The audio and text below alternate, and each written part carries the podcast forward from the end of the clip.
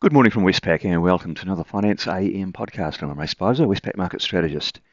In the financial markets overnight, fairly subdued session, as you would expect, given the US was on holiday, with uh, most of the physical or cash markets closed. However, some of the derivatives markets were open.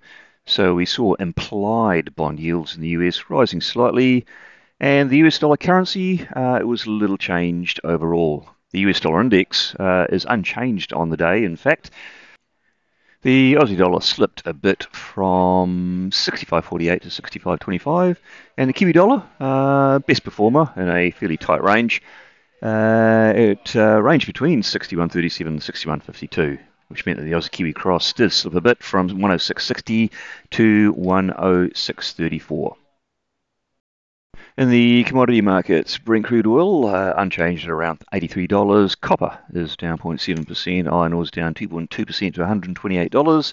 And gold is little changed. Uh, as I mentioned earlier, in the interest rate markets, the US cash treasury market was closed for the holiday, but the futures equivalent did trade, and the implied 10 year yield rose slightly from 4.28 to 4.31%.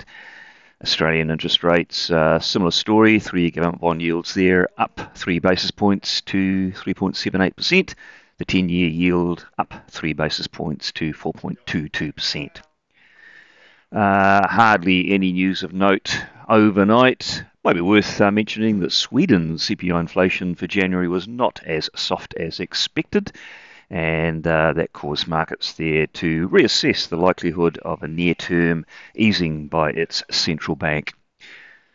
On the day, what's out there could be market moving. There's not a great deal on the global calendar. In Australia, we'll be watching the RBA minutes of the February meeting, uh, looking for more colour about their uh, considerations and their stance. And then tonight uh, in the US, there's not much out data wise, second or third tier data only. Uh, the US leading index might be worth a look. Well, that's it from me today. Thank you for listening. I'll be back again same time tomorrow morning.